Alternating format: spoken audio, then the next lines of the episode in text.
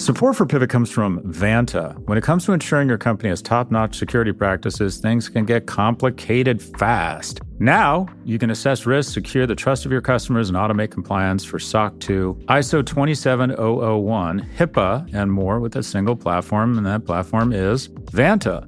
Vanta's market leading trust management platform helps you continuously monitor compliance alongside reporting and tracking risk. Plus, you can save time by completing security questionnaires with Vanta AI. To learn why thousands of global companies use Vanta to automate evidence collection, unify risk management, and streamline security reviews, watch Vanta's on demand demo at vanta.com slash pivot. That's V A N T A dot com slash pivot to watch Vanta's on demand demo.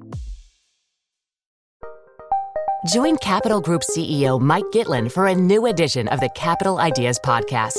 In unscripted conversations with investment professionals, you'll hear real stories about successes and lessons learned, informed by decades of investment experience. It's your look inside one of the world's largest asset managers. New episodes are available monthly. Subscribe wherever you get your podcasts. Invest 30 minutes in an episode today. Published by American Funds Distributors, Inc. Hi, everyone. This is Pivot from New York Magazine and the Vox Media Podcast Network. I'm Kara Swisher. And I'm Scott Galloway. And Kara, I am What? just so excited about What? the timing of these this anti-mask movement in St. Patrick's Day. Because I don't know about you, but I find that people make really good decisions on St. Oh, Patrick's Day. Really good decisions. As a matter of fact, as a matter of It's fact, I do think that when that the the people who don't want to take the vaccine, I just call that natural selection. I, I oh, think that Oh, no. makes Like, sense. Why And- do this at the end? Like, it's just masks. Just like, open some stuff, sure. But, like, I, I, look, What- it's evolutionary so progress. close. There's some there are look, there are just some red flags for all for all the ladies out there. political. For- It's all word to the ladies. What? There's some red flags that say this individual should not find purchase in your womb, meaning you should not procreate with this purchase. Specifically, if anyone ever mentions cash back in a credit card, you don't want to mate with that person. if somebody talks about how they're into the their other- magic, Yeah, if someone is saying they're going to get the real like estate magic. license once they stop promoting that club. it- that just means you shouldn't. And also, if they're really into St. Patrick's Day, Yeah. that means do not have children with that person. Oh, do not have children with that person. And anyone also who in any way says, you know, I'm, I'm gonna, I'm not gonna take a vaccine. That means that oh, branch God, of DNA should not grow They leaves. won't let go it should of not this grow issue. leaves. Like honestly, it's like I literally think of like our founding fathers. I'm like, like they wore masks. They, they had a vaccine. They have they had issues. Jesus Christ, can you get like- over this? It's they gotta get. Over. Can you this. get over this? I cannot. I just my don't. mom, my mom What? had to carry around, or my mom's father, I should say, had to carry around this weird mask, gas Yeah. mask with ears on it in Yeah. London as as Oh, the yeah. Messerschmitts were raining The hell down. They had to carry around this ridiculously clunky mask in case a gas alarm went off. But no, to wear a cloth mask into Walmart is tyranny. Tyranny. It's tyranny. Tyranny. Anyways, Ugh. Governor Abbott, get your head out of your ass. Yeah, The great I don't state of blame Texas deserves of better. Texas. Yeah, I feel bad for the people of Texas. Like even the ones that are cheering this on, I feel bad. You're you're stupid. Like be stupid, but don't be stupid. Anyway, speaking. Let me just contrast it with Dolly Parton, who's our Dolly. vaccine queen. She's awesome. She did an astonishing. She she took the song Jolene and sang "Vaccine, Vaccine." I'm not going to sing like Dolly. She's amazing. Rebecca will put it in. It goes vaccine, vaccine, vaccine, vaccine. I'm begging of you, please don't hesitate. Vaccine, vaccine, vaccine, vaccine. Because once you're dead, then that's a bit too late. Um, I think she should like tape the song Vaccine, Vaccine in the Jolene since she wrote Jolene and then release it and give the money to something. Like, but she's already given money because she f- helped finance the Moderna COVID Vanderbilt. uh, to Vanderbilt, the COVID nineteen vaccine research. She finally got the. She waited in line. Like I love Dolly Parton. no, I want Dolly Parton to to run our Dolly entire Parton. friggin' country. She writes songs. She's a great entrepreneur. She's kind. She's like she listens to every side. It seems like agree. everybody likes her. Um, So I just am. I love Dolly Parton. And speaking of vaccines, uh, President American. Biden announced there'll be enough vaccines for every adult in the U.S. by the end of May. And by the way. District government announced that it's changing to their system because it, it had, had so ill served its, its citizens. So now it's a two step system where you register uh, and then you you don't have to do this sort of Hunger Games vaccination thing, uh, which is going to be great. Um, so there's it looks like things are you know I I, I got to say I give the government a hard time, but they moved quickly and solved fix the problem or trying to fix the problem so more people get vaccines in their arms. So a fast moving government is always a good thing, and this looks like our we will be getting uh, the more people will be getting these vaccines by the end of May. Um, so you should all go back and listen to Tuesday's Pivot episode interview with Andy Slavitt of the White House. He's a White House senior advisor to the COVID response team. So those are all, you know, masks, you're just going to make people sicker, but get a vaccine then. Just get vaccines mm-hmm. in your arms. I don't know what to say. If you really need to do that with a mask, get yourself a vaccine that is coming to you much sooner. Um, so, uh, so what else is going on? I, I broke Twitter Spaces yesterday. Did you hear about that? Say more. Um, well, Twitter has the Spaces, which is a, a, competitor to Clubhouse. It's actually very good. Mm-hmm. I have to I say, I enjoyed yeah. it. I enjoyed yeah. it, and I like it because it's everyone's like, "Oh, Clubhouse is one." I'm like, but all my interest graph is on Twitter, and like, mm-hmm. uh, like it attracted I don't know a thousand people. It was really something. Um, and I got uh, what happened is I went on on the first place. It was one of the doing one of my times. Are you cheating on me with Spaces? I am. You didn't I, even I'm tell me about spaces. you Spaces. On spaces maybe soon. I want. I, we need oh, to. You and I need to. That will be good, yeah. and and we can like cut people off. That's my favorite part. You what, can, like, so describe. Um, I describe right, spaces. So, I, I, know it's. So a, I'm hoping it it's a clubhouse killer, but I don't know anymore. It's a club. It's a that. clubhouse competitor, I would say, and yeah. um, and what I actually really like it. I really like it. It's um, you go in and then everybody shows up. You you t- it tweets out so mm-hmm. your followers can see it, and you can just let certain people speak, people you invite to speak, or you mm-hmm. can let everyone speak, or just everyone who follows you speak. That mm-hmm. can be mm-hmm. really noisy, um, and only ten people can speak at once. I think the first ten people that get But you, uh, what I did is I let nobody speak, and then I clicked on and made them speakers essentially mm-hmm. as they had questions when they made requests. And then every now and then, someone I saw in the room, I made them a speaker, um, and they spoke. And so, uh, what did so, you did you have a topic? Well, interesting because I broke Twitter. What happened is there was they had a, a, an update, and and, and no everybody could only hear my part of the of the of the conversation and not Generally, the questioners. I find anything you're involved in, most people can just hear Kara just hear Kara. Except in this show, um, I'm going to do. You know what? I'm going to do a data oh, thing. That's good. That's good. Humor. How many minutes you talk versus me? I bet it's. I bet. I would bet you would win on that hmm. one. Hmm. We're going to hmm. do that, hmm. Rebecca. Get on it. Hmm. So anyway, let me finish with Twitter Spaces. So anyway, you go in there and you talk, and you people ask the best questions. And what happened is, uh, uh, Kayvon. Um, who runs product for Twitter for many years now, came on and explained what happened, and it was great. And then I asked him dozens of questions about uh, what uh, what about spaces and about product innovation at Twitter and about subscription. Mm-hmm. He talked a lot about subscriptions and explained it even more, which was really great. And then people asked him questions, and so the head of product in Twitter was answering questions. Um, with me poking at him, but with people asking great questions about the product and other products at Twitter. So it was great. That so it, cool. it, was fun. It was it's really well done, and I really like this audio thing. It's very intimate. It's great for people with fans. Mm-hmm. They give you enough tools that you can cut people off, and um, if they go crazy, nobody did. Everyone acted great verbal within an audio setting. There was not craziness, um, and he did acknowledge all the problems that could come, like a white supremacist group or someone who the host being crazy and stuff like that. And so we talked about that. So it was great. So you and I are going to go on Twitter Spaces. I'm excited. Well, it's, that's not only. I mean, the really exciting news is that Twitter. And we've been advocating this for a long time. Uh, by the way, I spoke to a very senior executive at Twitter. Mm-hmm. Um, mm-hmm. They all call me late at night, as if Do like they? if they call me late at night, no one will find out about it and said that there's that the product development team at Twitter feels more heat than they ever have. Well, it's about time. Anyways, yeah. them going into subscription is obviously a gangster move. I think they've shown more product mojo in the last 90 they days have. than they've shown in the last I five years. And what's really exciting is that Twitter is going vertical in content and has purchased Tidal, which is a genius move. Yes. So explain that to people. Now, I, I just was reading Jack's long um, explanation of it. Um, uh, well, first off, you, you fell for it. It wasn't Twitter that bought it. It was Square. Square, excuse me. Which, I'm by sorry, the way, Twitter. makes no fucking sense. Okay. And indicates indicates that Jack Dorsey. yeah. Guess which child he likes more? Oh, if Square. Twitter had bought Tidal. Yeah. And gone vertical with music. Yeah. My understanding is Tidal has something to do with music. Yeah, they do. It would have It's created more momentum. Companies The, the Twitter stock would have gone up.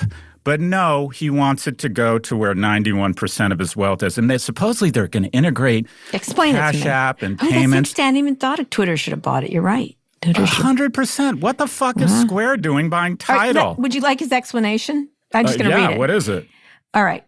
He asked, why would a music com- streaming company and a financial services company join forces? Mm-hmm. It comes, it's a very multi part tweet. I'm not going to read the whole thing. It comes down to the simple idea of finding new ways for artists to support their work. New ideas are found at intersections, and we believe there's a compelling one between music and the economy. Making the economy work for artists is similar to what Square has done for sellers. So that's the idea. Um, and so he says, given what Square is able to do with sellers of all sizes, individuals through Cash App, we believe we can now work for artists to see the same success for them and us. We're going to start small and focus on the most critical needs of artists and growing their fan bases. Square created ecosystems and tools for sellers and individuals, and we'll do the same for artists. We'll work entirely new listening experience to bring fans closer together, simple integrators and merchandise sales, modern collaboration tools, and new complementary revenue streams. I still don't understand. Yeah, well, it. well, pass the beard oil and the edibles, brother. I mean, literally, that is just fucking ridiculous. First off, let's look at parts of that. Parts of that make sense. Okay. We want to I- expand. it doesn't make a little sense. We want to expand the fan base. I know. Right. Let's find a social network with 180 million people and promote that original content as a means of differentiating our social network and Mm-hmm. also bringing attention to the artists. Oh, wait, but we're going to do that on a financial, on a payment app? Mm-hmm. I mean, this this indicates a couple things. One, it indicates that uh, Jack has the mother of all favorite children, and literally Twitter is his second family. Mm-hmm. I know, I mean, it's like uh, every other promising. weekend he'll swing by with a skateboard and a shitty Christmas tree and pay the rent for mom. Right? That Fine. sounds like a story that may have Fine. happened to someone named Scott, but little uh, Scotty. yeah. You know, I expose myself and you jab. you Just jab. saying, I just want to just say. And and by the way, Jack Dorsey is like the mother of all star fuckers. This was a three hundred million mm. dollar bar tab to hang out with Jay Z. This mm. just doesn't make any sense. This doesn't. This does not. So, but it would make sense to go to Twitter. My testosterone therapy is like exploding. I'm so angry all the time. I'm literally so aggressive. it would have been a so good angry. thing for Twitter, is what you're saying. This would have been It would good. have been genius for Twitter, for God's sakes. Uh, Go vertical into content, Yeah, proprietary talked about this. content. When did Spotify's stock take off? When they went, they did the Joe Rogan deal. When did Yeah. Netflix stock take off? When they dropped a full season of House of Cards. If Twitter goes serious into content, anything Mm-hmm. like this, that day they get to sh- go shopping on the market's credit card. The, the stock will appreciate by more than the Mm-hmm. Acquisition card. price. That's a great way of putting it. You know, it's interesting. You're going to be furious when Square buys CNN. God, don't even say that. don't even say that. you. We're going Nothing, to link just so the you know, news with a payment system, subscription, blah blah blah blah. And also, I want to hang out with Anderson Cooper. So go ahead. Sorry. Literally, uh, I I think the thing I trust the thing that makes you happiest in the world is your little girl. A close second is when you trigger me. Be honest. I never hear you laugh like when you trigger me. If if Anderson Cooper ends up working at Square, I'm going on strike. I'm literally going on oh strike. I'm finding a You've got to save Andy. You've got to run in there and Oh, grab him and run out Oh, of the burning God. building. Oh my god! If Jack Dorsey ruins what Ando and I have, I Yeah. will never forgive him. I will never forgive him. You got to get Ando on here. You know I, you know, I don't want to abuse our friendship like that. He and I are close. He doesn't know that yet, but he and I are close. Well, anyway, this was an interesting deal. I agree with you. I didn't don't. I, I see. I see their explanation. No, What? I see. I don't think it's interesting. I think it should have gone to Twitter. I was Yeah, like, right. That's why I said Twitter because I thought, of course, Twitter. Of like that you- makes. I said it and you believed it because why? Because it makes sense. I know. I know it's square. I forgot. Jesus yeah, it is Christ. kind of something. Yeah, I. I, you know, payment. They, they could have just used a square system on Twitter. Like, you know what I, I mean? mean, Like, they could what- just been a is- vendor. like, I don't know. Literally, what is Yeah. going on? Google's, I mean, uh, seriously, Coinbase is acquiring Maroon 5. What's Yeah. next? What the fuck is next? Speaking of bands, the Kings of Leon, we got to get to our big stories in a second, is releasing its first al- album as an NFT. We're going to talk about NFTs on Monday, which is this non fungible tokens. Um, explain what they are so that we can get our people ready for discussing them. The honest answer is I don't know. The only thing I'll say, and I'm trying to understand crypto, I'm like Mm. the guy who's been dragged into liking crypto, crypto just as, as I've been dragged into admiring Elon Musk. Look, the, the interesting Bitcoin is non fungible. The beauty of Bitcoin is it can't be. It's it's not malleable. It's mm-hmm. a dollar. It, you know what a dollar is. You get a dollar. You know what you can use it for. You can't c- counterfeit it. If you do, the CIA shows up. Which, interestingly mm-hmm. enough, the CIA is actually charged with crimes around hmm. counterfeiting, which I didn't I did know. In addition to protecting the president. But these NFTs, or specifically, I've been learning a, lot about Ethereum. These notion of smart contracts mm-hmm. and things you put on top of the blockchain for um, artists or to you know you you as a condition of payment you say you have to mm-hmm. put this money into escrow and if i'm getting nfts wrong which i'm sure i am and i will hear immediately on twitter how mm-hmm. wrong i got it we're going to do but research over the there's week. there's this kind of what i'll call this next version of crypto that where everyone is starting to understand a little value. bit bitcoin but this notion of placing smart contracts and non-fungible tokens that uh, so this was a long-winded way of saying i don't know Kara. It, what it is is essentially you get value you have you buy these tokens you get certain value in the in the in the case of the Kings of Leon, you get special seats or releases, or which is interesting because I think we really need to talk about this because this was the idea around super followers at, at, at, Twitter. This idea that there's some payment, and we took Kayvon and I talked about that. Um, that there's some payment that you there's some content that you make that's special for only people, and so it, it's this idea that you invest and then they give you things. There's value. So it's putting value on these some tokens. cat meme just went for 300 grand as an NFT, I think. Yeah, you get special cat memes though. You get you, you get some value. And we, and what value is to people is different. You know what I mean? What's valuable to you and what's valuable to me are so different. Oh, you uh, think? Yes. You think? yes. you know, like, eh, so anyway, so what is the value? And so we're going to be talking about this more because it's really interesting because there's all these different payment things going on, like creators getting paid, you know, figuring out monetization around things like these clubhouses or Twitter spaces, around Cameo, around Substack. There's all these different and it's all about what Scott was talking about, which was Rundle, the recurring revenue bundle. Mm-hmm. I think we should mm-hmm. start Rundle Coin. Well, you know, uh, there's definitely going to be. I'm, i mean, I'm just waiting. And by the way, the most underreported business story of the last mm-hmm. 30 days. Mm. Amazon is experimenting experimenting with a cryptocurrency, a coin south of the border in Mexico. They should. No one's talking about it. I, I I've been waiting. We've been waiting for that. Like, what are they? And what is the value? I mean, in a weird way, Prime is kind of an NFT. Like, you know what I mean? Like you get what you get well, out like of it. I like the hushed tone to connote some sort of insight like there. I was just thinking, I gotta think, I gotta think about it more. I'm not intelligent enough on it. So let's move to something I actually am intelligent on, okay. which is Google. Um, here is the big story. Google is announcing that it will no longer sell ads based on specific web browsing data. Ah, interesting. There you have a they that that is interesting because one of their executives has a company that they started called Neeva that is is uh, getting funding that uh, that has got been getting more and more funding.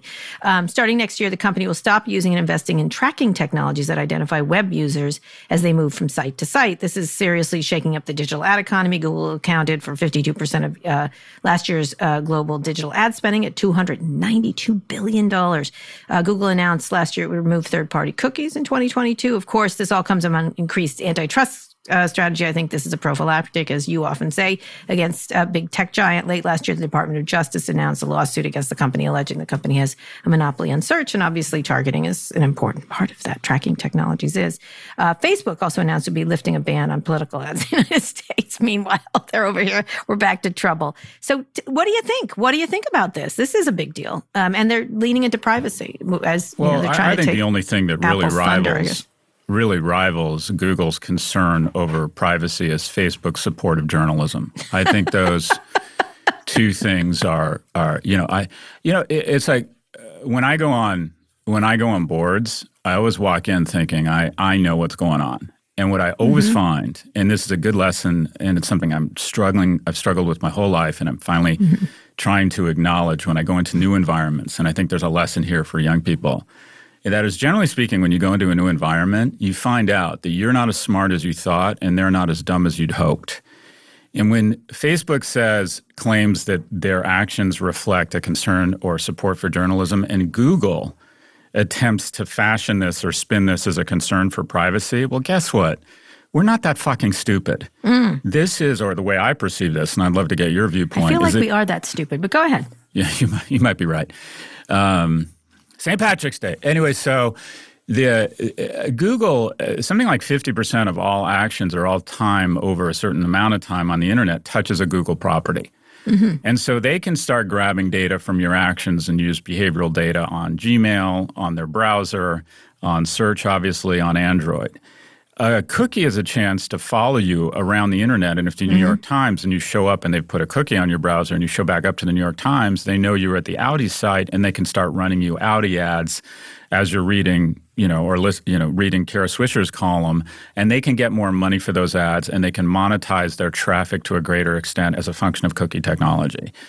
If effectively Google starts clearing cookies anytime mm-hmm. someone comes to one of their properties, mm-hmm. then what they're saying is, all right, we control, we have the scale to touch almost everybody every time they're on the internet and we're going to reduce your ability. So basically, this is just nothing but a transfer of power from everyone that doesn't have 50% of all activity on the internet uh, to Google. So the notion that this reflects in any way anything mm-hmm. other than just them leveraging their monopoly power. If you want if you want evidence for antitrust, this is it. This isn't an hmm. attempt to avoid antitrust. This is exhibit C of why Google should be broken up in my view. Oh, interesting. Well, you know, interesting. The, the reactions from the ad industry are all, all, over the place. You know, some say that you now, if they can't target or get a detailed, this is from the Journal. After Google's change, advertisers won't be able to get a detailed picture of uh, of people's uh, the targeted users went on to buy and advertise products. Still, other industry executives said the change is good for consumers and expressed hope that Google's new targeting technologies will still help brands achieve their goals in online marketing. And so, it, it really is interesting because I think they have no they have to act in some way so that it looks that they care about privacy whether putting uh, you know there's a thing where they when working on a thing called a privacy sandbox which they um, they target ads without collecting in, individual information mm-hmm. they they they group people together yeah, yeah, they group them, cohorts yeah. and stuff like that which search works that way doesn't it I, I they claim know. they don't yes. know you. Yeah. They they yes. they scrub yes. your identity and then group right. you. And so I think what's they they really there's a real um, uh, tension in the industry right now around these issues. And so I think this move is the right thing for them to at least be communicating. Their this is their story, their narrative. Mm-hmm. Um, and there are other there I the the the, the Sridhar who ran a lot of their ad products has started a company called Neeva, which is doing stuff like that. So there's all kinds Spoke of to him interesting. Last night because yeah. of you. Yes, that's right. And so I think that, what do you think of that, that idea of what they're doing there? Um, so I, I, could not be more excited. I think mm-hmm. that there is a big opportunity here the purity play, the citizen play, whether it's Snap or um, Pinterest accelerating because people see them as a non toxic social platform, whether it's Twitter stock accelerating when they kick off uh, hate and misinformation in the form of 140 characters known as our president. I think that the immunities are kicking in and people are saying there is a capitalist movement towards towards a better, healthier ecosystem. And one of the defining features of a healthier ecosystem is subscription mm-hmm. as opposed to ad driven models where it's just about your attention. So if it's just about your attention, you try and convince people on uh, Robinhood that everyone's making money and, and figure out a way for 85% of them to lose money by trading every goddamn day. If you're on Facebook, Twitter, or Instagram, let's train you to be to be divided, be angry, and rage you so you keep showing up and commenting and getting angry or convince you that everyone's better looking than you and you should be shamed and get back to get mm-hmm. some sort of weird sort of fake relevance. So the idea that a search engine could be launched that's subscription based and will actually take you to the best information as opposed to the information they can further monetize or enrage you with, I think is the future of search. And this guy mm-hmm. has the chops. I don't think he's thinking yeah. big enough. I think he should go to, and I think there's an opportunity here, mm-hmm. go to the best content creators in the world, whether it's the New York Times or Condé Nast or News Corp or Pearson or Nikkei and say, You've seen what happened to you. Google partners with media companies the way a virus partners with a host. Mm-hmm. Go in with all us, go in all in with us and take all that shit off of Google, make Google the sewer it deserves to be in terms of content and go exclusive with us. So Neeva to me is a it's gonna, super It's also you've got to get people using it. You know, people are so used. Google is such a is is such a practice. It's such a thing. It's like oxygen in so many ways. What's interesting is, uh, according to the journal, and this is correct. The, the company said its announcement on Wednesday only covers its ad tools and unique identifiers for websites, not mobile apps, which is, of course, where a lot of the action is happening.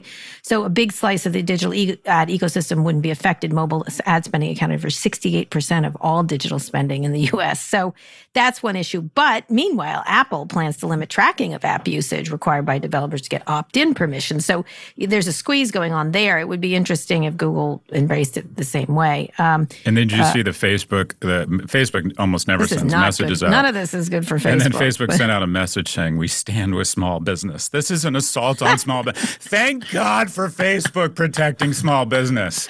Yeah.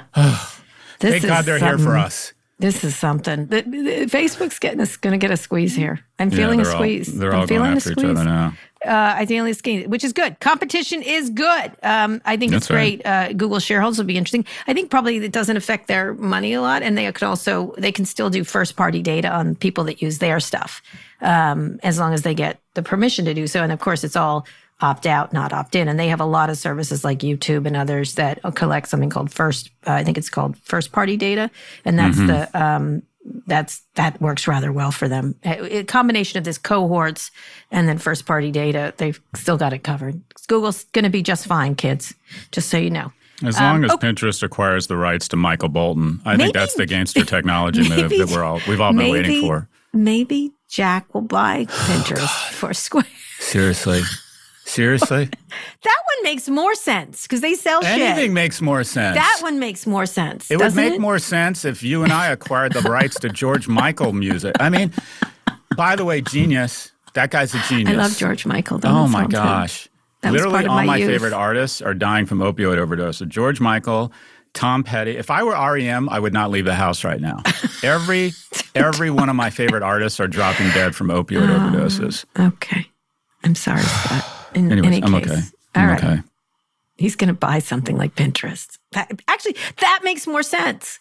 Pinterest by Square, uh, that makes more sense. Pinterest okay. buys Square? No, Square, Square buys more. Pinterest. Do you realize Square is worth more than Goldman Sachs right now? Yes, you told me that. I know. And, and I, you are going to get well, that I'm turned telling around. you again. You're going to get that turned around. Okay, we're going to go on a quick break. When we come back, we'll talk more about implosions of the entertainment industry and we'll take a listener mail question.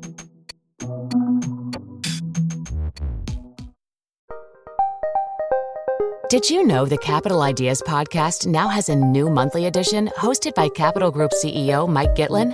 Through the words and experiences of investment professionals, you'll discover who was their best mentor, what's a mistake they made that changed their approach, and how do they find their next great idea.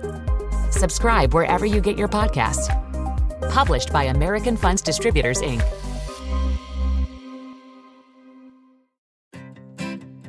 Support for this show comes from Slack. You're a growing business and you can't afford to slow down. If anything, you could probably use a few more hours in the day. That's why the most successful growing businesses are working together in Slack. Slack is where work happens, with all your people, data, and information in one AI powered place. Start a call instantly in huddles and ditch cumbersome calendar invites. Or build an automation with Workflow Builder to take routine tasks off your plate. No coding required. Grow your business in Slack. Visit slack.com to get started.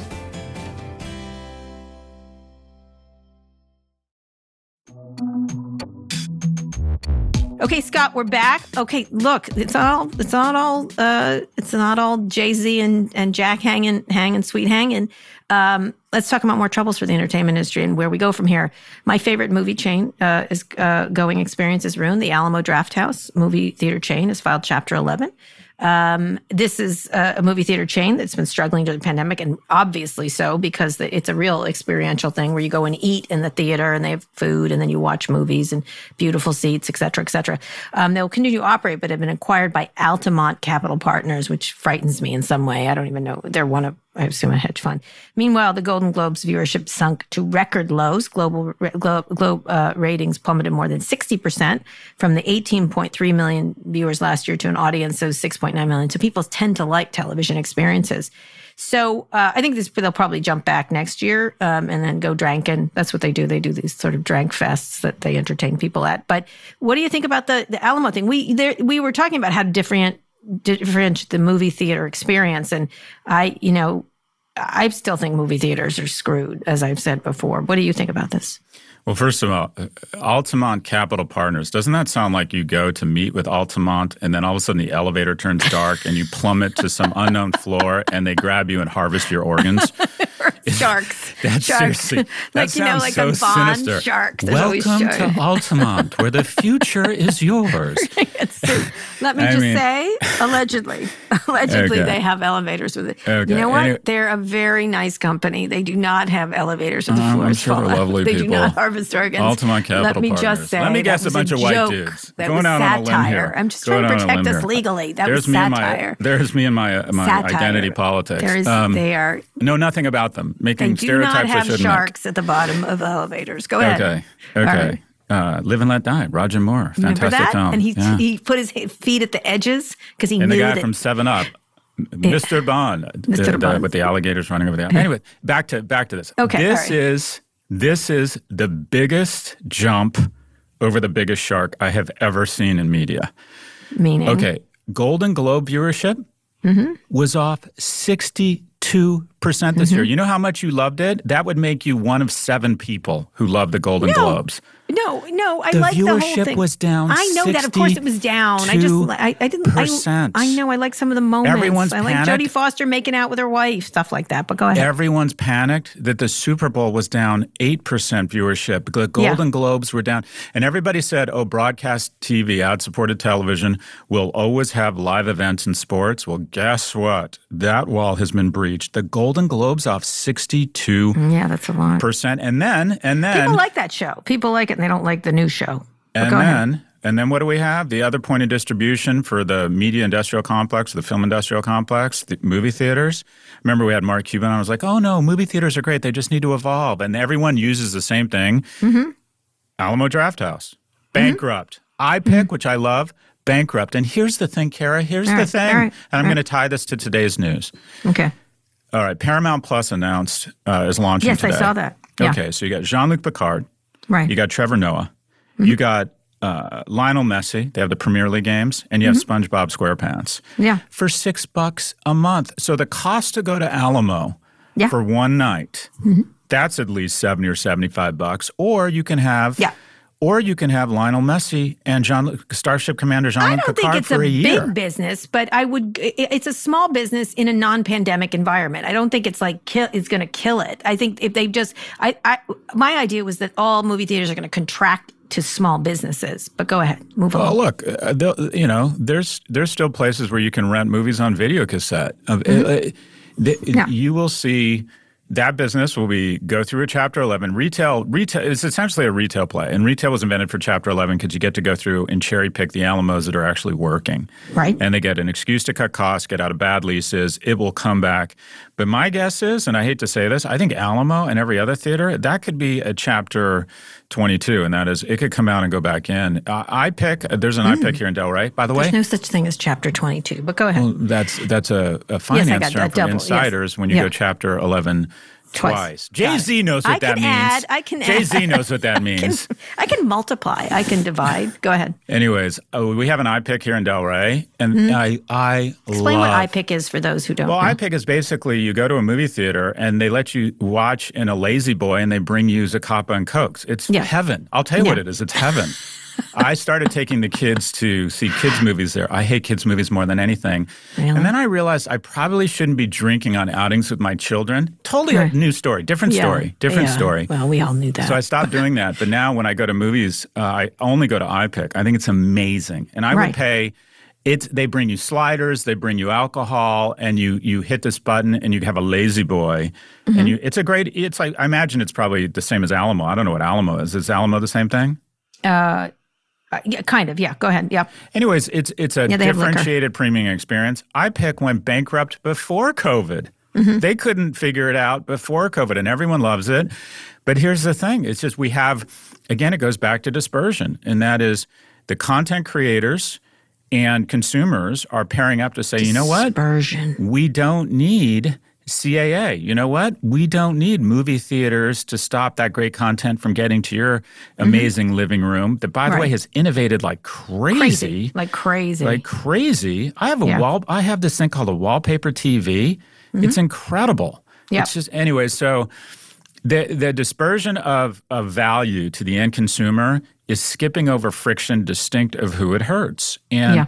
Whether whether CAA or the guy directing Batman all want to hold on to the to the They do. to the I- I- their, their high dudgeon gave me a headache after my Jason Kilar interview. I got to say, gave me a headache. Gave you a headache. Gave me a headache. Um, so Continue. look, this is more evidence of dispersion. I think movie theaters are going to be. I mean, they might as well call them Sears at this point. It just, uh, I, I think you're going to see a real implosion. What might be interesting is it'll be interesting to see how they, if and how uh, Alamo comes back. But okay, 62% down the Golden Globes live. The advertising industrial complex, the movie theater, the, the film industrial complex is literally collapsing on itself. Yes. So what happens? I have to say, interestingly, Kara Swisher is going to buy another big screen TV.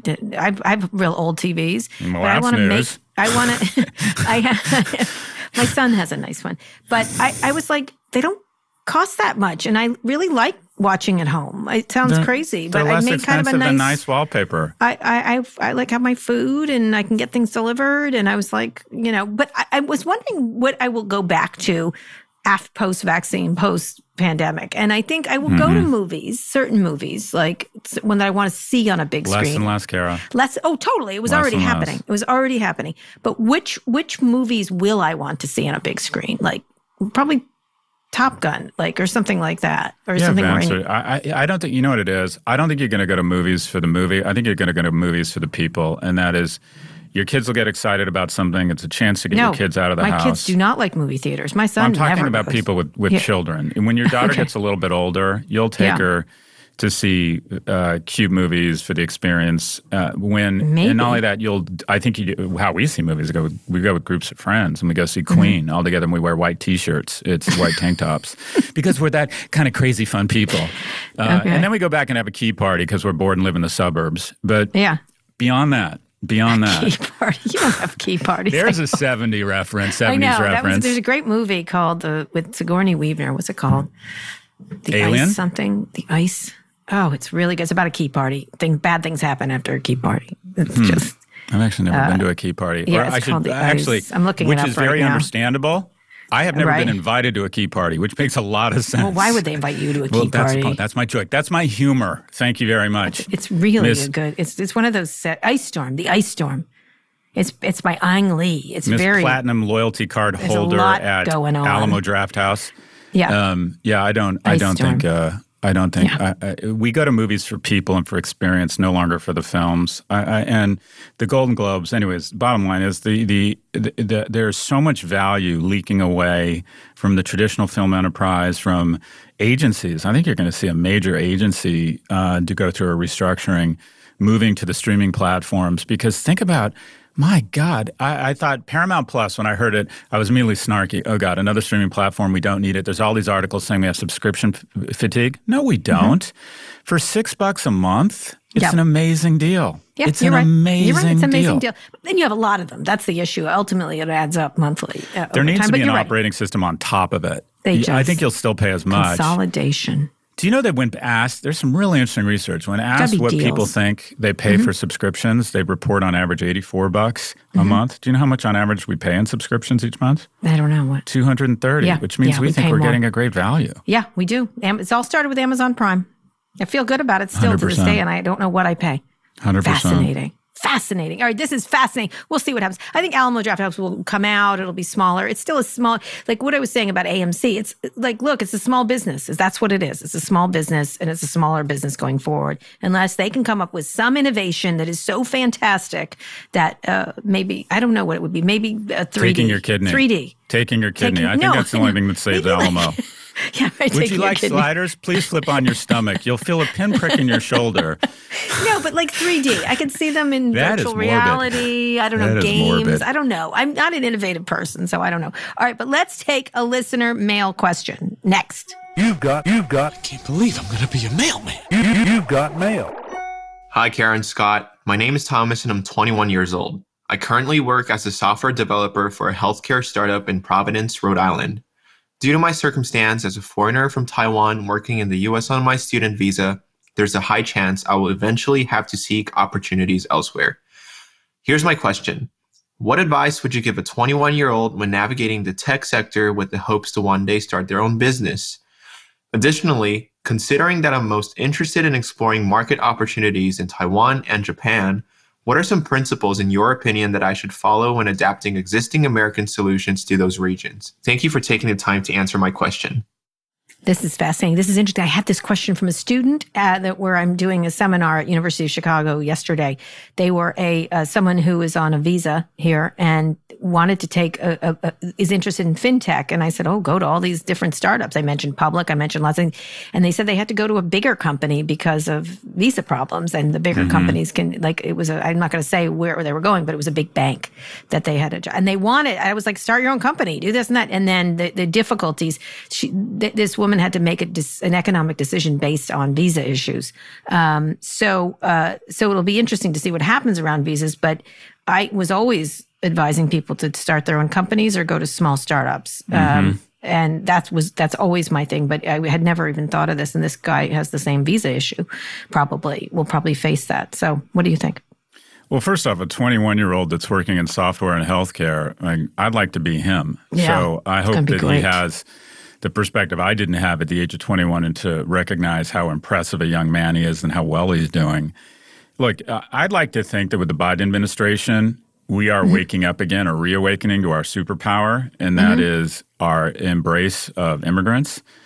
And that uh, recognizing that 60% of the NASDAQ by market capitalization uh, is run by either uh, Im- recent immigrants or first generation immigrants, and that it, to cut off or to not embrace impressive young men like this individual, we're doing mm-hmm. nothing but shooting ourselves. Imagine if you're the Tampa Bay Buccaneers and every season you get to you get your pick of the best college players. You didn't have to go through a draft or a lottery. That's where America is. And for some reason, we've decided no. Let's send them. Let's send them to the to the you know. Let's let's send them to the Las Vegas Raiders or let's send them to the New England Patriots. They just. I'm hopeful that that this young man will have the opportunity to stay we'll in America. See, though. If a he lot doesn't, of people are worried. To his question, you know what American values to take to other nations. I've, I sold my first company to Dentsu, a Japanese company. I'm not familiar with Taiwan. But I think one of the reasons America has been so successful as an entrepreneurial culture, it's in our DNA. We're risk takers. The people who came here are risk takers. The people who keep, kept heading west were risk takers. Uh, we're not afraid. I don't want to say everyone says America embraces failure. That's bullshit, but we're not afraid of it. And mm-hmm. my advice to this young man is a lot of people make the mistake of thinking, I need to go get certified or credentialed in order to start a business. I've been starting businesses since I got out yep. of business school. Uh, it, there are no special skills to being, on, being an entrepreneur other than a willingness to absorb a lot of risk, a willingness to sell like crazy. Being an entrepreneur is Latin for selling, selling employees, selling investors. Yeah, You're right. And also bring what I call an American work ethic. America is about opportunity, it's about generosity.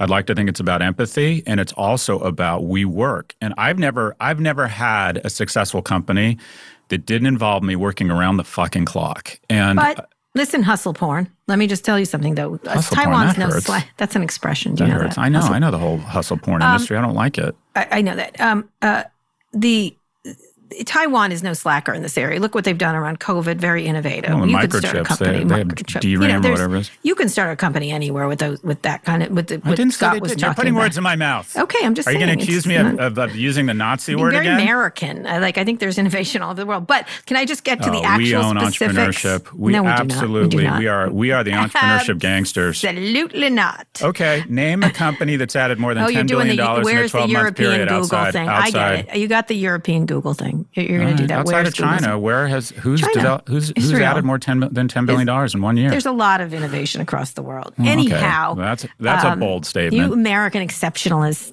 hustle porner. Um, just you know, Biden's immigration plan. Just so you know, this is from his news story. Calls for dramatically boosting the number of green cards and expanding other avenues for highly skilled workers. Mm-hmm. Uh, you know, overhauling Trump's ban on um, uh, uh, HB one visa bans that were pushing it back. But this is something they've noted. Biden's immigration plan for uh, d- does this, but House Democrats are weighing piecemeal approach to immigration that would put more popular measures like helping refugees, agricultural workers, and people brought to the United States illegally first, leaving no leverage to push through less popular measures like increasing immigration for skilled workers. And so, how they do this is open question, um, and whether it'll it'll it'll be problematic. Um, and a lot of people balancing this. And so there's all kinds of legislation going on. Um, there's another th- th- figuring out how overhaul um, the um, the uh, HB1 visa program is going to be a, a, a, political struggle too. I want to be 21 and go to Tokyo and start a business. Yeah. That sounds Yeah, pretty you do. good. I do too. I think that would be fun. That sounds Um, really there's also. Matt Gaetz has some HB1 visa plan. I don't even want to know about it. What? I know he does. Let me read this. Uh, it's uh, three American lawmakers have introduced legislation in the House of Representatives that stops employers from hiring stops employers from hiring foreign HB1 visas if they recently or plan to furlough their U.S. workers. That's going to be the fight. Like if you don't hire U.S. workers and requires employers to pay for HB1 workers more than their American workers. Guess who's involved? Matt Mo Brooks, Matt Gaetz, and Lance Gooden. The American Jobs First Act. So there's going to be a struggle here. This is not po- this is this this is a uh, a struggling uh, thing, and so we'll see. I think a lot of there'll be pressures from tech companies and this and that. But the fact of the matter is, uh, what's give me your one thing, your biggest advice you would give a young person who wants to start a company, besides working all the time and love and failure. Uh, Okay, find- give me something fresh. Find um, find great partners. I've never Mm-hmm. a, uh, greatness is in the agency of others. Find someone who has different skills than you, and it, it's just so much more fun to build great things with other people. Yes, And that's how I uh, feel about you, Scott. Go on. You mean that? There's a kernel of truth in there. Well, we, I'm being very serious. What we've the yes, success we have agreed. recognized here together is more fun because we recognize it together. Yeah. No, it, it's I. I, I, would just say if I you asked me for one one piece of advice. My first that is a partner, good one. my first partner in profit was this incredibly introverted technology guy named Ian Chaplin, who's this. Who's everything I'm not. He's smart. He's Yeah. disciplined. He understands technology. He's very practical. When we sold our first e-commerce company, Aardvark, a pet company, I Mm-hmm. wanted to take all stock from this amazing company called Petopia that was clearly going to the moon. And he's like, "No, let's take half in cash, Scott. Yeah, let's just yeah. take, just trust me on this one. Let's take half in cash." And the thing was bankrupt within seven months. Find someone who Yeah, looks, smart. smells, and feels differently than you. Different Good. background. That's a nice idea. You know, I re- recently interviewed Blair Braverman, who is a, who does dog mushing and different things like that. She does a lot of wilderness things. She's an adventurer. And I said, "What would you take out if you could only take one thing into the wilderness?" And I assumed she would say a giant knife or something like that. And she said a person, yeah, someone another else. person. I said a giant knife, but Yeah. yes, yeah. You know. Yeah. So anyway, it's interesting. I think you're right. I think on that note, that lovely note, we will end that one. And so we're going to take one more quick break, and we'll be back for predictions.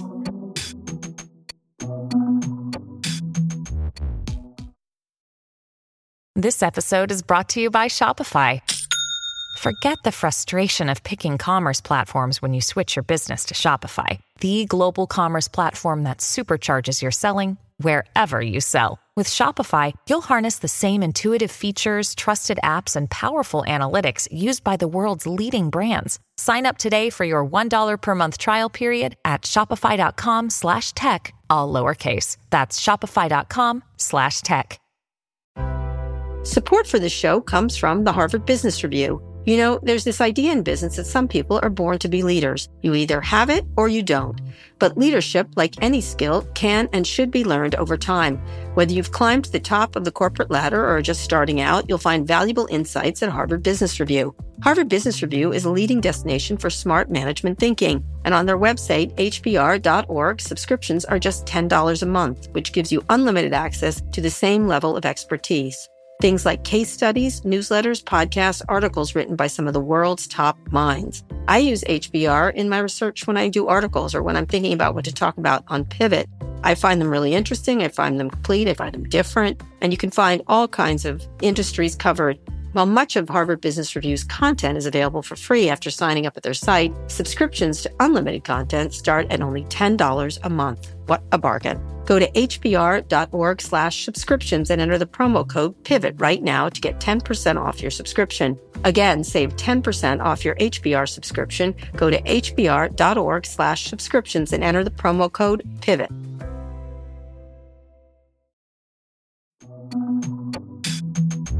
Okay, Scott, prediction time. Once again, I'm going to give you credit. You predicted that Roku will make an acquisitions this year. This week, Roku acquired Nielsen's video advertising business. I don't even understand this, another one. But they did mm-hmm. not acquire Tidal. That's all I know. Oh, the acquisition means that Roku will acquire Nielsen's automatic uh, content recognition and dynamic ad insertion technology, which is basically just means better targeted ads. Um, there's, a, there's a lot of companies I've noticed lately that are going to try to compete with Nielsen. There's all kinds of things happening in that regard. So, what does it mean for Roku's future? Explain this to me, person who would understand it, which I do not. Well, I, I don't know the specifics around the, the the synergy or lack thereof. My prediction was simple, and that is Shopify and Roku are the new are uh, have such incredible valuations on their companies right now that mm-hmm. they should. Yeah, why not? Free and they're money. smart. They should go shopping mm-hmm. and start uh, going vertical, either upstream or downstream into content or upstream mm-hmm. into ad tools. Right. But Roku and Shopify are arguably two of the most innovative companies of the last 10 years. And the weird thing, the amazing thing about the stock market and the reason why market volatility and Robinhood is such a threat to our economy, Goldman Sachs, why the fuck are you taking them public? Anyways, different story.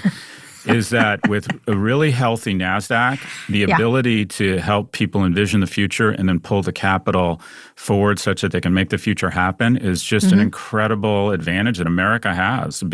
In America, an individual and a team can say, We see this future, and it is so bold and it is so audacious. And we have something called the NASDAQ that says, You know what? We'll, if that vision is that exciting, we'll give you the capital to pull the future forward. Mm-hmm. And Shopify and Shopify. So these now, are the two companies. So what else should they buy then? I mean, is that enough? Like no. I, I think Shop. I, I, think well, Shopify. So they I make think, a prediction on that.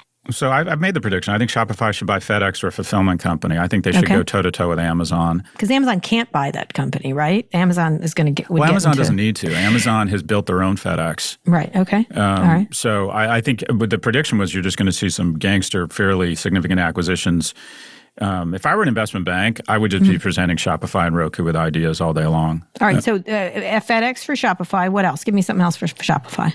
I don't know. I don't. I don't. I. I. You know. I think that they could get into the business of brick and mortar retail by going in and buying. Um, if I were if I were Shopify, I would take a, a hard look at Kohl's mm. and use Kohl's more as well staffed, well lit warehouses. Mm-hmm. Um, uh, and Kohl's trades at a fraction of its value. And Kohl's has fantastic people. They have great human capital. They have great e-commerce. Mm-hmm. They're just in a shitty business right now, and that is selling big box, not big box, but selling other people's brands. Yeah. Uh, so that would be accretive from both for real estate, accretive for both human capital. Um, yeah. So I look, I think there's a, a, a bunch of opportunities. I know it's owned by Target. I think that would be too big a bite. Target yeah. stock has accelerated, and I, I, think I don't think they could afford uh, Target. Used to be such an innovative store. I was just in it the other day, and I thought oh, something's wrong here. Something, Target, Target. Yeah. I love the Super Target and Boca. No, I haven't been to the Super. I'm, I am in City Targets. I guess they're not quite. I just was always excited by a Target, and now I've been in several that I'm like, eh, it just feels like it needs a refresh. That's my hmm. feeling. Um, so, and then Roku, besides Nielsen, what should they buy? I don't know. I, I don't. I don't really have. I don't have what I'd call a, a strong, um, you know, strong view on on Roku. Yeah, but you're just like go buy something. What?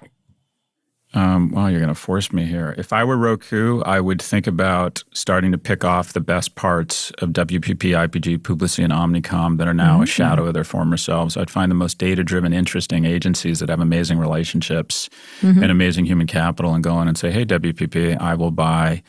Xaxis or whatever it's called, shitty name, XAXIS. Mm-hmm. These agencies all have buried within them some fantastic companies with fantastic people that are um, trading at a fraction of their worth because they're trapped in the corpus of a shitty business called the advertising industrial complex, where everyone mm-hmm. says, okay, we're running ads on something viewership is declining 62%, the Golden Globes.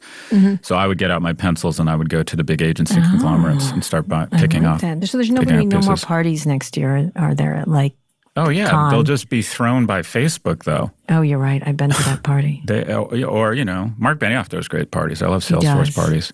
Yeah, they're he nice. does. He does. They throw good parties. He's he's. They're not dirty anymore though. Let's they used to be dirty. have Mark Benioff on. I was just texting with him the other night about I bet headquarters. You were. I bet I you was. were. I, I like was. He, he, texted me about something. Like Let me just tell you, we should have him on to talk about headquarters.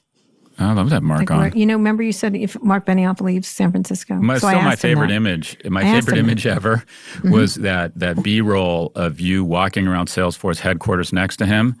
He, you guys look like a different species. I mean, seriously, uh, that is guy. a big guy. He Yeah. is. I think that's the most successful big person I know. Yeah. He's and Yeah. he went to USC. Don't hold that against him. I like Mark Yeah. a lot. I like Mark a Yeah, lot. yeah. Then what did he write? I asked him if he was going to leave, and he wrote, um, uh, "I go, are you, are you, are you going to leave San Francisco?"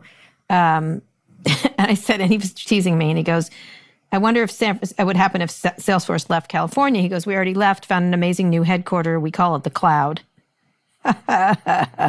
Well, good. Touche. He Touche, Mark. He's not going to leave San Francisco. So, wanna hear we my have huge prediction? towers in San Francisco, Tokyo, Indianapolis, Chicago, New York, Atlanta, Dublin, and thing. But my Dublin. heart will always be in San Francisco. Thank you. Dublin. St. Patrick's Day. There you go. Yeah. yeah. Um, so my prediction, uh, I think there's something to. I'm fascinated by this wealth tax that um, Elizabeth Warren's back with that. Senator Warren. I don't. And here's the thing. I don't think it. I don't think it happens because if you look at the history of wealth taxes, if they're annual. Mm-hmm.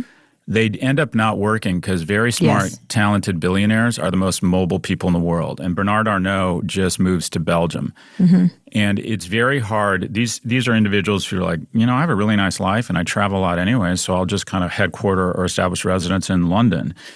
A capital, especially uh, uh, human capital, when people are exceptionally wealthy, are the most mobile people in the world. And then Elizabeth Warren says, well, when asked about that, says, well, I'll, I'll impose a 40% exit tax. And there's something uncomfortable that strikes at what is one of our advantages, and that is America and Britain have very strong private property laws. And at some point, I- and quite frankly, I think Senator Warren and Senator Sanders are like, you know, hmm. you've been in Senate long enough. You're the ones that, that created some of this income inequality. You controlled all three houses, branches of government, and you couldn't figure out a tax policy that didn't create incredible income inequality. And now you want to go kind of Robin Hood people's private capital. So I have, I think a one-time wealth tax because of the pandemic might make sense. An annual one is not only, I'm not even sure it's the Yeah. right thing. I said a temporary one. Yeah, a one-time thing. We did a super Yeah. tax on oil companies, anyways. But a wealth tax, uh, and this goes to my prediction. I think we're going to hear more discussion about. If you think about, it, you need taxes to defend our borders. Mm-hmm. You need it to create a, a, a society with connected t- connective tissue, redistribute income, protect our parks, et cetera, pr- protect people, protect the country, protect our borders, uh, encourage investment, infrastructure, um, you know, X, Y, Z most of that, most of that happens at a state level.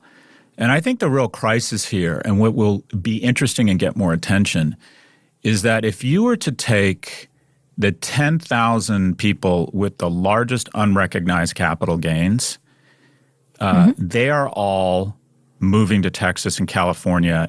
A because Texas and California, uh, excuse me, they're all moving to Texas and Florida. A because Texas and Florida are wonderful, but B it's like they're engaged in massive tax avoidance.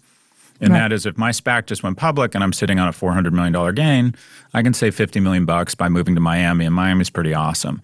You're going to see, and this would be, I think, the way to go, some sort of tax, and I think this would be more equitable that says if you spend 20 years in New York taking advantage of our roads, recruiting from the finest university system in the world, the University of California, uh, uh, leveraging our infrastructure, and you create a company worth $3 billion and your share of that is 800 million, and you have benefited from the extraordinary infrastructure and the tax the taxpayers of California, you can't just piece out for 11 You months cannot. You're right. and then avoid uh, all those taxes and not reinvest back in the infrastructure that you have leveraged and benefited from. So I think the more interesting conversation we're going to start to have is some sort of what I'll call value accretion tax. And that is, Hmm. you can't do an Elon Musk and add the GDP of Hungary to your net worth And not and pay leverage the town of Alameda, leverage the incredible innovation that the Bay Area brings, leverage again Cal State, University of California, and then all of a sudden decide you got a hankering for Texas.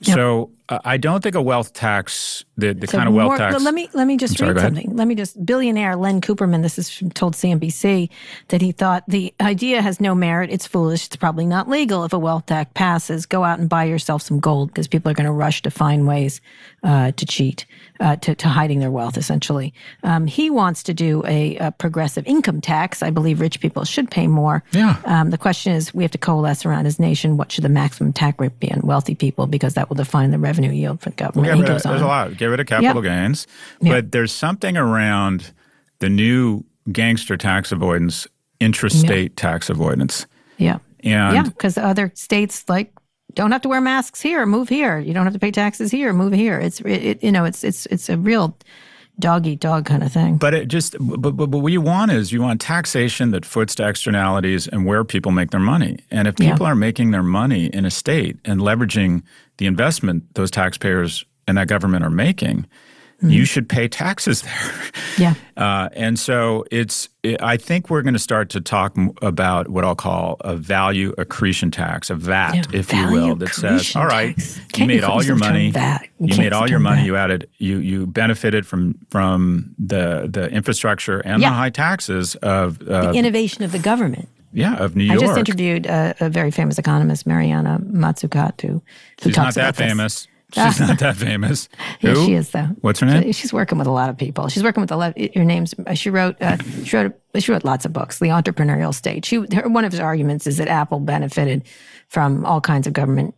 Um, you know, uh, government, uh, and she, she, she- it's, it's a really interesting idea that the government has to sign better deals with businesses Well, in, no in the innovation You it mean not let Apple Yeah. create a PO box in the Isle of Man and Not just issue that, is that IP? Apple benefited from GPS, benefited from this, all these government DARPA. investments, and put it together, DARPA, and then government has to sign better contracts with these people, or, or be part of the innovation moonshots. Like we should Yeah. put them behind and have a piece of it. Anyway, this is a very fast. I think this dog won't hunt, as they say, with the wealth tax. But there are innovative ways to do taxing. There is, and it's not bad, and it's not socialist, it's not this or that. It's just a, this one's not going anywhere.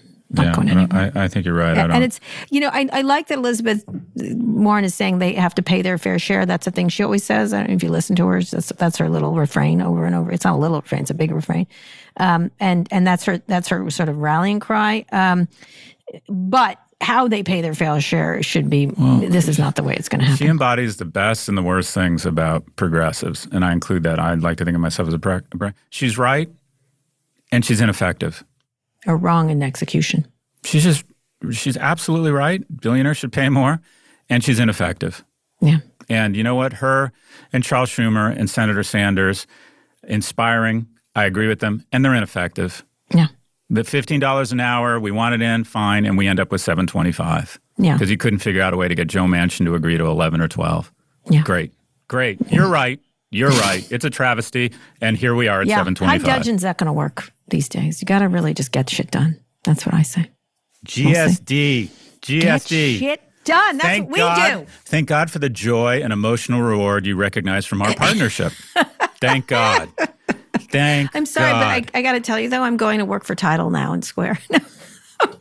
I don't even know what they're doing. Oh my god! Uh, does that make no, uh, let's just get back to that. What? Just say what? Seriously. All right. Seriously, Seriously. Jack. Anyway, we'll be back on Tuesday. We have Kevin Roose on Monday talking to us about his new book, Future Shock. I like to, I want to say it just like that with lots of exclamation points. Um, he's going to talk about that, and we will talk about these issues and stuff We like will. that. We'll But also he, talk- maybe he can explain Tidal to us. We'll also talk about the SPAC that you and I are forming, the forming proceeds of which we will use to buy the lifetime rights of Tom Petty, the greatest American Oh, rock and roll artist ever. You know, I, why don't we do like a total scam like the Sting and start a SPAC and then just run away with all the money and see if they can catch us? What do you think? Yeah, I think it's a great idea. yeah, that that sounds. Let's I, I like the let's idea do of being. like a- a Fyre Festival for SPACs. I like the idea of being a on the run and b being on the run with Kara Swisher. yeah, Say it, that stay at very nice hotels. that would last. We were smuggled out of Tokyo in a music box of trombones. because we're not unusual looking. What a pair we would you will make on hold up with Carlos Ghosn in Lebanon, and I'll be like, Jesus Christ, this partnership didn't work out well. I think we should start a SPAC. I think we should start a coin. I think we should start a SPAC. I know you're involved in SPACs. I know. I, know am. You're, you're I am involved in SPACs. You and Joanna Coles are spacking it up behind my back. Joanne's a gangster. She, oh, Smart. you're spacker. She's like, she, she texted me the other day. She's like, oh, on She's my smart. second SPAC. I'm like, what do you mean your second? When did, when did you get a second SPAC? Oh, everyone has a smart. SPAC. Joanna's My friend. Joanna has, Joanne has a, everyone has a SPAC. But Kara She's on my personal advisory board. If I have a big Oh. decision to make, I call Joanna. Really? Yeah. Hmm. I don't She's also doing, doing no, I mean, I call her for bigger decisions than this, but one of the decisions I've called her about is I Yeah. need a fashion makeover. I'm in one of the. fair. I'm in this stage where I just have absolutely no sense of f- like fashion identity. Yeah. That's Okay. the bad news. The good news is I think I'm going to grow out of it in about 30 or 40 years. Yeah. I would describe You my be careful fashion with sense. her. You're going to be decked out in leather when this pandemic ends, and that's not going to be a good well, my current situation for any of fashion us. sense could be described as aging skateboarder. Yeah. And I need to move to something else, and she's What? helping me. She's helping me. Her and her and George Hahn are going to dress oh, me. George Hahn, that's good. Yeah, no, they're gonna handsome dress me. people. They're, but they, I don't know, Scott. I think you should stick with what you know. I have the same I shoes from high school. That's the problem. I have this. I stick with the same exact yeah, thing. the, the, I don't know. I the- never change. Yeah, it's the- good. It's a good I'm look, not and I sure like it. fa- your fashion sense works for me. I'm, No, I'm it not sure it works for you, and I'm sure it doesn't work for me. Modified teenage boy. That's what I. That's how I dress too. Anyway, 11-year-old boy. Eleven-year-old boy. We'll be. I'm actually wearing my kid's eleven-year-old boy T-shirts right now. That's sweet. Okay, we'll be. That's no, it's just. I like them. They're nice. They're from Yeah. Tar- Target. Speaking of which, nice. anyway, we'll be back on Tuesday. Go to nymag.com slash pivot to submit your questions for the podcast. The link is also in our show notes. Scott, read us out. Today's show was produced by Rebecca Sananis. Ernie Indradat engineered this episode. Thanks also to Hannah Rosen and Drew Burrows. Make sure you subscribe to the show on Apple Podcasts. If you're an Android user, check us out on Spotify or wherever you listen to podcasts. If you like the show, please recommend it to a friend. Thanks for listening to Pivot from New York Magazine and Vox Media. We'll be back next week for a breakdown of all things tech and business. Tidal acquired by Square. Yeah, that makes just that just makes a, a hell of a lot of sense. Just Th- just a at you. lot of sense, Jack. Way to go. Hey, Twitter board. Hey, Twitter board. Wake the fuck up and show up with a big question mark at the next board meeting. They won't.